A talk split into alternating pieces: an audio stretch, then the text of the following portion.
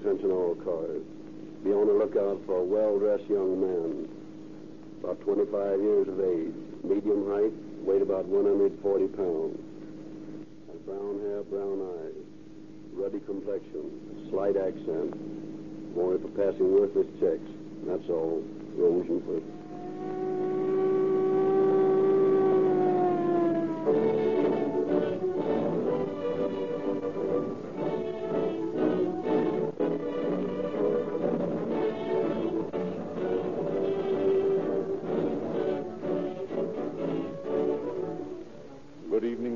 Gentlemen. The exciting and hazardous duties of your police and fire departments demand that the automotive equipment they use deliver sparkling, dependable performance. When life or death may be a matter of seconds, their gasoline must be good. Instant starting, unlimited power, quick getaway night and day.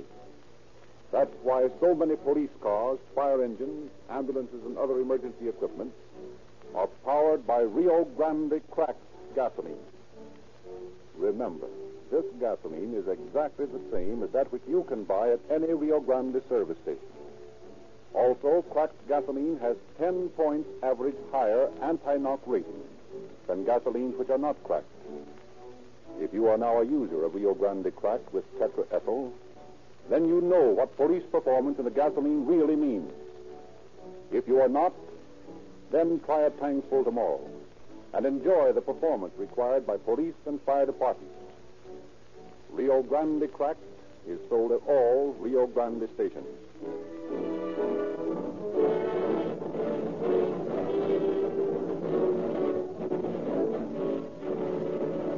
Tonight, Chief James E. Davis of the Los Angeles Police Department has sent as his personal representative Captain Bert Wallace, head of the homicide squad, who has a personal message for you. Captain Wallace. Uh, good evening, friends. It is the desire of Chief of Police James E. Davis to give the citizens enjoying these true police dramas diversified programs. Therefore, tonight, you will hear no machine guns or revolvers. You will, instead, hear of a different type of criminal from the more spectacular enemies of society who break the law with guns, knives, and nitroglycerin.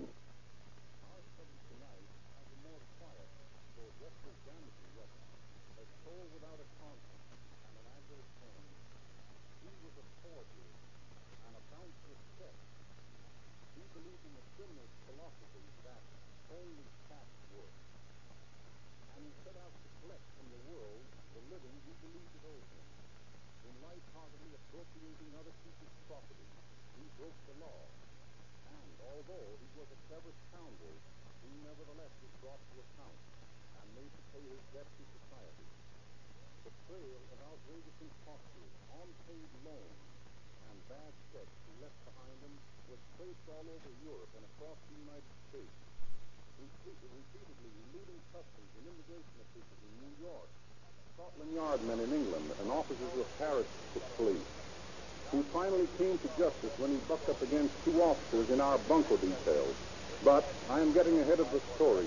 It is best for Frederick Lindsley to tell you the de- details.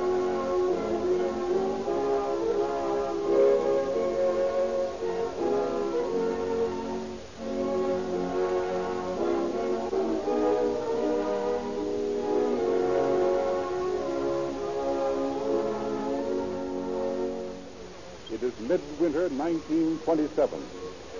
Across the chill Princeton campus, the lights of the windows throw swaths of gold on the sparkling white carpet of newly fallen snow. Music is in the air, and the clear laughter of young women tinkles across the quadrangle. It is prom time. From Vassar, from Smith, from Wellesley, and from Park Avenue have come the most beautiful girls in the East. And from Harvard and Yale and Williams have come the coon-coated boys who are fortunate enough to have friends among the Princeton juniors. Among the visitors from other colleges is George Gaber, a Harvard law student, who with his Princeton host, Charlie Wallace, is standing in a secluded part of the ballroom watching the canine tactics of the stag line. The two young men seem to be hugely enjoying their own private little joke. it's a perfect disguise, George. There isn't a person I've introduced you to that doesn't believe you're really a German baron. Never having seen a German baron, how would they know? Of course, that rimless monocle helps. Now, no doubt. You'd go a long way to Germany before you'd find a real baron that wore one. Yes, I suppose so. But for Princeton purposes, your monocle, your accent, and your big title of Baron Alfred von Krupp passes perfectly. You know, as a matter of fact, Charlie, there aren't any von Krupp. Really? Sure. The Krupps, as you know, were famous munitions makers for years and years. Finally, the head of the family died, and there were no male descendants. So Wilhelm II arranged a marriage for a favor of his to the woman who was the head of the House of Krupp. And instead of her taking his name, he took hers. Well, I'll be darned. I never knew that. Neither does anyone else, I guess. you Americans are woefully ignorant of the Almanac de Gotha. The Almanac de Gotha? What's that? Oh, that's the, well, you might say the who's who of European nobility. Yeah? Well, if there is such a thing, we better not go too far with that little joke. Somebody may check up on you. Who? You never even heard of the Almanac. And if you didn't, you suppose anyone else here has? Well, maybe not. Uh, Shirley, I'll wager you I can pass as the Baron Alfred von Krupp any place in this country and get away with it. Oh, no, you couldn't. Uh, sure I could. I can pull this guy to New York and Newport and Miami, any place, and get away with it. I'll bet you couldn't. I know I can. Somebody would be sure to check upon you. Charlie, as I said before, if you'll pardon me, you Americans are dumb. yeah, but just the If same... I can successfully pass as the Baron von Krupp for six months, I- tell you what I'll do. I'll be your valet for the next six months. Oh, oh, that's too easy, George. I know you can. But if I get by with it, you'll be my valet for six months. Okay, George, it's a bet.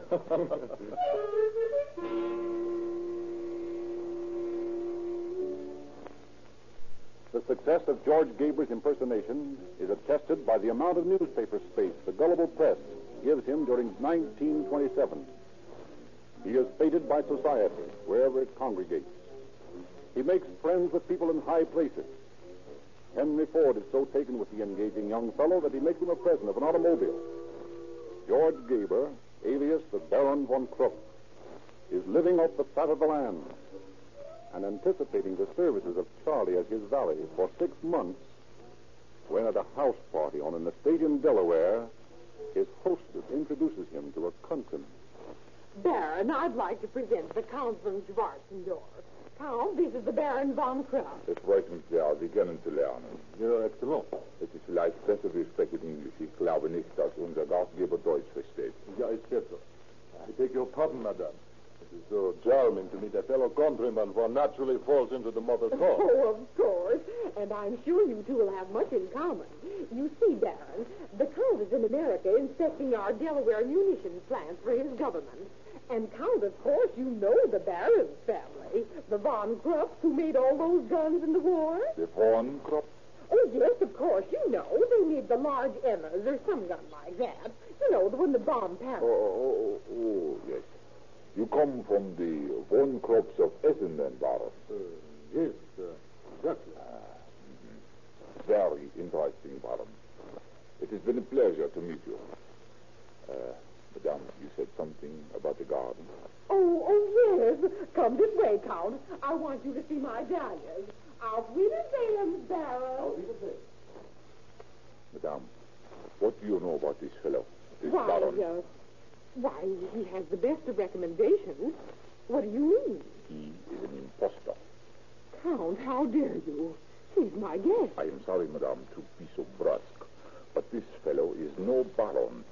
He cannot be, Why not? because in all the nobility of Europe, there is no von Krupp. Great heavens, are you sure? Positive, Madame. Then maybe he's come here to rob me. Maybe he's stolen my jewels. We must do something, Count. We must catch Please, him. please, quiet. Allow me to handle this matter. There must be no excitement nor disturbance to alarm the guests. I shall call the police and then take the baron for a walk in the garden.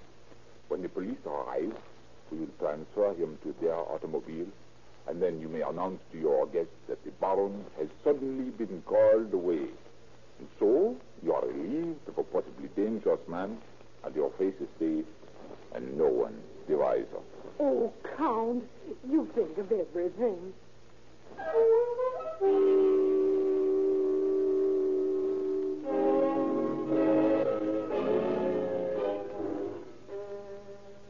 Thus, ignominiously, George Gaber's first impersonation ends in the New Castle County Workhouse, where he is sentenced to serve nine months.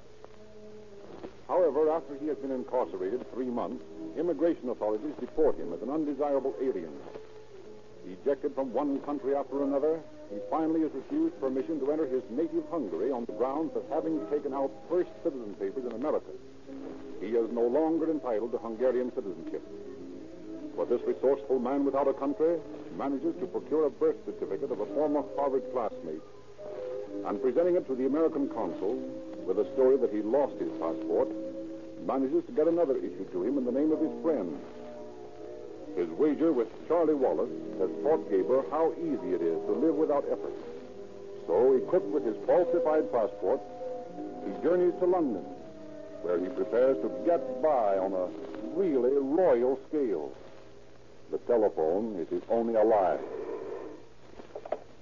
Embassy of the United States. I wish to speak to the ambassador, please. Who's calling? This is W.C. Widener of Philadelphia. Just a moment, please. Uh, Mr. Widener of Philadelphia calling, sir. Widener of Philadelphia? Oh, yes, yes, yes. Uh, I'll talk to him. Hello, Mr. Widener. Hello, Mr. Huffman. Never had the pleasure of making your acquaintance. I presume you know who I am. I certainly have heard of the man who gave that beautiful library to Harvard. Well, that was nothing. Huh. I didn't know you were in town, sir. I hope I shall have the pleasure of entertaining you at the embassy. Unfortunately, Mr. Huffman, I'm only in London for a few hours. For Paris tonight. But there is something. What is that, sir? Well, my nephew, Hugh of Richmond, Virginia, is arriving in England sometime tonight. Uh, if you could... I'll certainly do everything I can to make his stay a pleasant one. I've taken the liberty of telling him to call you when he gets in. Excellent, Mr. Widener. I'll look after him. Thank you. Thank you very much. And thank you, sir. Have a good trip.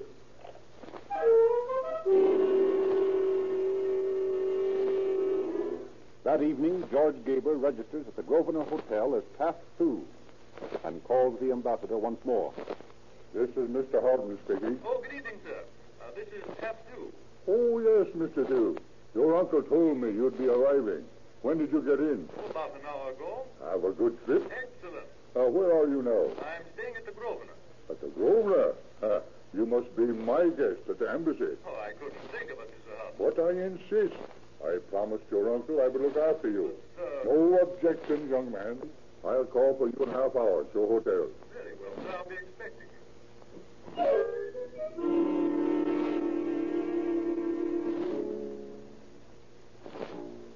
And so George Gaber, alias Sioux, becomes the guest of the ambassador to the court of St. James. For ten days he is feted as members of the American colony and the elite of British nobility entertain him at garden parties, polo matches, banquets, and dances. Finally, tiring of England, he enters France by leaving the boat attired in the steward's white coat and carrying his own luggage. And within 24 hours, and by the same telephone technique, he is a guest of the American ambassador in Paris. When he leaves the French capital, he is armed with a warm letter of introduction from the ambassador. Disembarking at Halifax, for fear of another brush with immigration authorities in New York, he motors across the Canadian line into Vermont, stopping at Montpelier, where his letter from the ambassador gains him the hospitality of the governor. A trail of bad checks follows him west across the country, but never catches up with him. In Palo Alto, his ambassador letter gets him invited to the Hoover home for luncheon. The list of prominent people who are buncoed by this astonishing scapegoat during the next few months would read like a section of who's who. They include governors, university presidents, bankers, politicians, society matrons, army and navy officials. And from each, Gaber manages to wrangle a loan or obtain an endorsement on a bad check. Then he flies the coop without bidding his gullible friends farewell. His junket leads him once more to the west coast, this time to San Diego, where, posing as Taft Sioux Houghton, son of the ambassador to Great Britain, he is right royally entertained. This, in the review of the fleet, on the strength of his unimpeachable credentials, and then becoming bored, starts for Los Angeles. The telephone is once more an important piece of his equipment. The manager of an exclusive Los Angeles club receives a call one afternoon. Hello. Is this the manager whom I'm speaking? Yes. I'm Secretary for Mr. Houghton, Third Assistant Solicitor General of the United States. Yes. I want to reserve a suite for Mr. An hour later, George calls the manager a second time.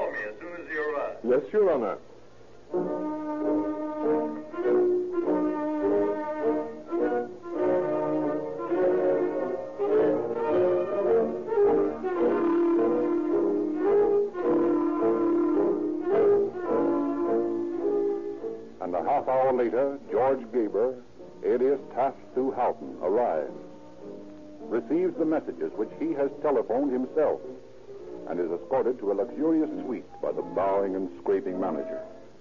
Gaber orders the stenographer, and in the presence of the awestruck manager, dictates a letter. Uh, to His Honor, Mayor, City Hall, San Diego, California. Uh, dear Sir, I wish to express my deep gratitude and appreciation for the courtesies you showed me during my stay in your city. Uh, please also convey my personal thanks to the Chief of Police for the police escort he so thoughtfully provided me during my visit to San Diego.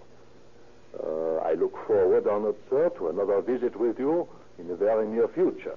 Uh, sincerely yours. I'll get that right away now, sign it. Yes, sir? Well, Mr. Houghton, how do you like your suite? Uh, very comfortable, it will do. It is the best we have. Uh, good. I think I can be very happy here. We'll do everything we can to make your stay a pleasant Uh, one. thank you, thank you. Oh, uh, by the way, I'll need a car while I'm here. Uh, could you suggest... Your guest card entitles you to the services of the auto livery next door. The bills are simply added to your account. Ah, very convenient. Yes, sir. Now, can I do anything else for you? No, I think that's all. Yes, sir. Oh, what a nuisance. What's the trouble, sir? I believe I've only about $20 with me, and the banks are closed at this hour. I wonder if I'll need any money tonight. Allow me, Mr. Houghton. It'll be quite convenient for me to advance you whatever you need. Uh, about how much shall we say? Oh, oh, a hundred or so, I suppose. If you'll pardon me, I'll go down to the office and get it right away. Ah, very well. Ah, now I suppose I'll have to get ready for that silly banquet the mayor's giving for me.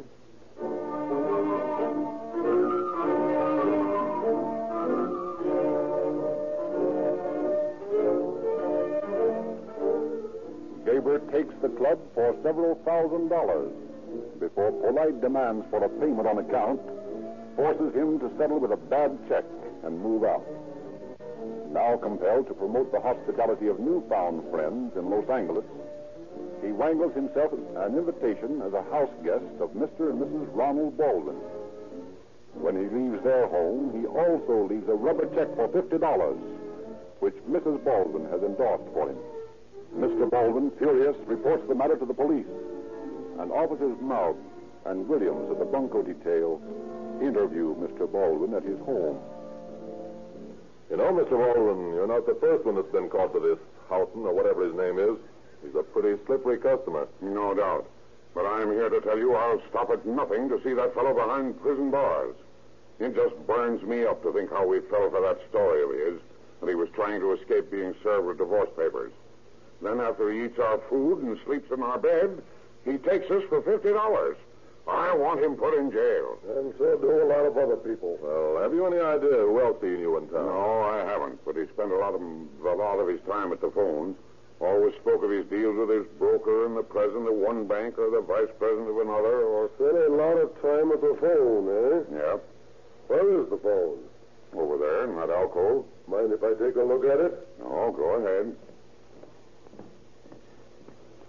Huh. Whose number is Gladstone 1551, Mr. Baldwin? I don't know why.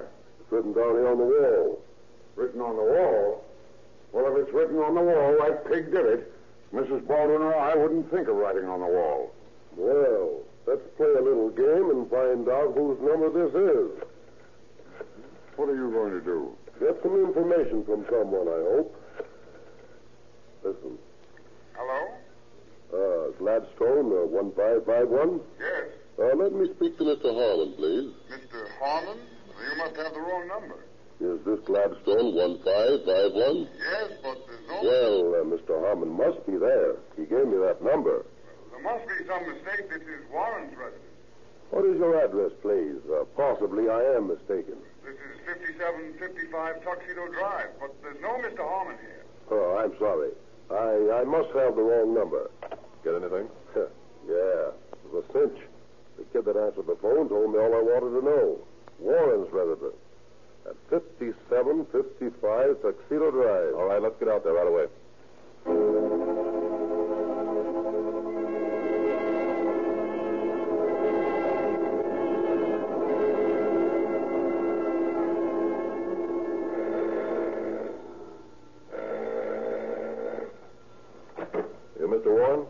Jack Warren, Jr. What can I do for you? Are you acquainted with a man named Houghton? Oh, am I? I'll say I am. Why? Are you a policeman? That's right, buddy. Well, I was wondering when you'd catch up with him. What do you mean? Well, come on in and sit down. I suppose you want to ask me questions about him. Yeah, we do. All right, come on in. Sit down over there anywhere, on the Davenport. Smoke? Yes. thanks. Well, what do you want to know? How long have you known Houghton? Just a couple of weeks. And that's two weeks too long. You know what he did? No, but we want to. Well, he got me to go to my dad's bank and endorse a hundred dollar traveler's check for him. The next day they called up Dad and told him the check was a stolen one. I'm not surprised. He's got quite a habit that way. Do you know where he is now? No, but he keeps calling me up and promising to meet me somewhere, but he never shows up. He's liable to call me any time. Good. We'll wait until he does, if you don't mind. Well, not at all. You know, I think there's something funny about the guy. Dad thought so from the first, and after he pulled that check business, I agreed with him. I can't understand, Taft. Why, just the other day he called me up and said he'd left something for me at the Richley Hotel. And I dropped by for it. It was a swell-fitted bag from Bullock's. A fitted bag from Bullock's, eh? Add Bullock's to the list of victims. Well, what do you mean? You don't think he stole it, do you? No, no, not this bird. He wouldn't do anything so crude. He just charged it, but he'll never pay for it. Oh, gee, I don't want the darn thing. If it's stolen property, I'll give it back to you. Oh, wait a minute. Maybe that's him now. If it is, call him and give us a chance to hear his voice. Okay. Hello? Hello, Jack. This is Taft. Hello, Taft. Where have you been? Oh, I'm so sorry, Jack. I've been very busy. Tied up with the president of the bank all morning. Well, where are you now? I'm at the hotel, but I'm leaving right away. I'm due down at Santa Monica for the polo game this very minute. Going to stop by. Well, uh, look, Taft, uh, why don't you stop by on your way out to the beach? I got something I want to ask you advice about. Well, I'll try to. But don't wait too long for me. I've got to go now. So long. Goodbye, Taft. Hey, give me that phone. Operator, operator, place that call. Police Officer Williams, badge 238, speaking from Gladstone 1551. Just one moment, please. I will try to trace it for you. Now, look here, partner. You stay here with Jack in case this bird comes by, although I doubt if he will. I'll get over to the place he's calling from just as soon as... Hello. Yes? The call came from the Richley Hotel. Ah, thank you. Clear Hotel, eh? I'm going right over there. In the meantime, partner, you call them and tell them to detain... In the meantime, partner, you call them and tell them to detain Mr. Houghton until I get there.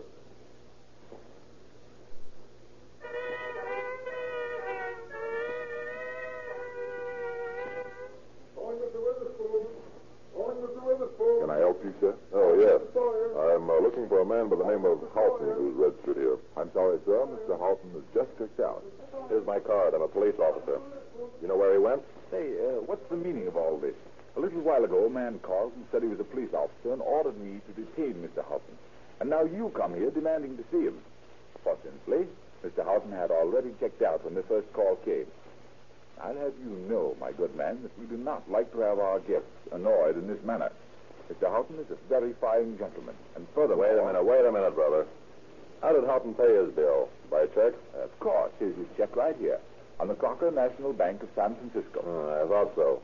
Well, maybe you think Mr. Houghton's a fine gentleman now, but when that check comes back, you may think different. Why, what do you mean? I mean that Mr. Houghton hasn't any account at that bank and that you're out just $64.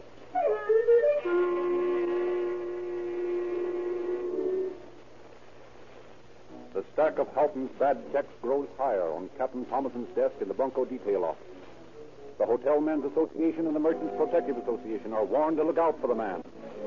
Maug and Williams develop another angle of the case when they discover that Houghton has been trading on the air-mindedness of young boys, posing as an aeronautical inspector for the Department of Commerce and promising to make them licensed pilots, but in the meantime using their identification to cash worthless checks. It is this strange desire to impress boys of high school age that proves his undoing. For he is attempting to interest a couple of students at aeronautical school on Slauson Boulevard when his erstwhile host, Mr. Baldwin, drops in to pass the time of day with the head of the school, who's an old friend. Well, Ernie, how's the aviation school business? Yeah, fine and dandy, Bob. How's things by you? Well, I can't complain. Life's a little brighter since we got rid of that fake Virginia gentleman who was living off of it. That was a funny case. If Annie and I have laughed over it many times. Well, I'll tell you this much. It was almost worth the 50 bucks he swindled us out of to be rid of him. Yeah, I'll bet it was. Never in my life have I seen a man with more brass nerve than that fellow had. Ernie. What? There he is. Oh, where? Houghton. There he is, out there in the shop, talking to those two students. Are you sure? Absolutely. Come on, he's not going to get away from me this time.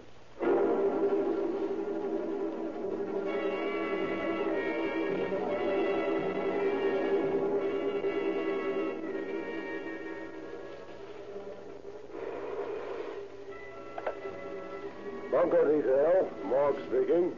Lieutenant, this is Baldwin speaking. You remember me, the man who entertained Houghton? Yes, of course I do. Uh, we, we've got our man You have? Where? out at the Pacific College of Aviation on Slauson. Hurry up out here. You bet I will.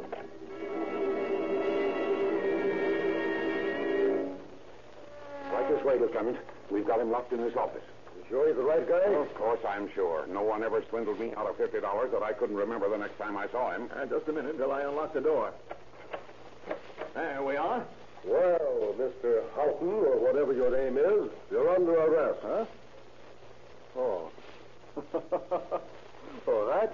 I suppose we dispense with the formalities and get down to brass tacks, or rather in this case, handcuffs. Step on, Lieutenant. The game is up, eh, gentlemen? It's been worth it. I've certainly had one hell of a good time at your expense.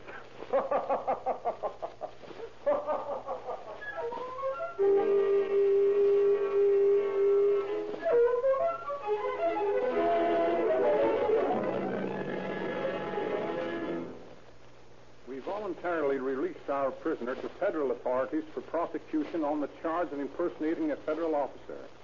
And for this violation of the law, he was sentenced to the federal prison at McNeil Island for two years.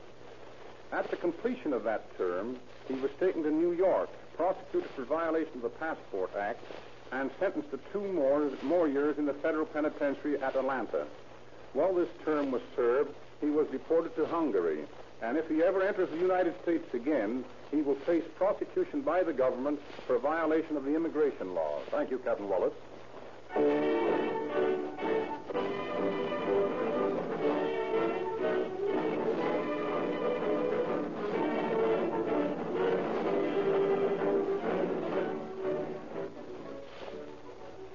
When you buy Rio Grande cracked gasoline, remember, although good gasoline is essential to the proper performance of your car, the life of your motor depends upon the oil that you use. You all know what petroleum jelly is. You know how thick it is when cold, but how thin and watery when hot. Most all oils contain this petroleum jelly because it is a costly process to remove it. It necessitates chilling the oil down to 60 degrees below zero. Sinclair oils are also de-waxed, removing the gummy properties in crude oil that clog the spaces between the pistons and cylinder walls. Now, you may buy either Sinclair Pennsylvania, made from Pennsylvania's highest price crude oil at 30 cents a quart, or Sinclair Opaline, made from Mid-Continent's oldest crude oil at only 25 cents per quart. Remember, Sinclair Opaline is made from Mid-Continent crude oil, which is much superior to our Western oil. Sold only in tamper-proof extra major cans at only 25 cents per quart at all Rio Grande stations.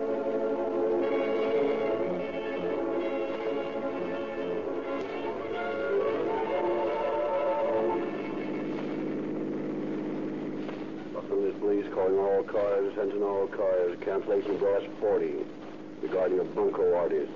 Suspect is now in custody. That's all. Rosenquist.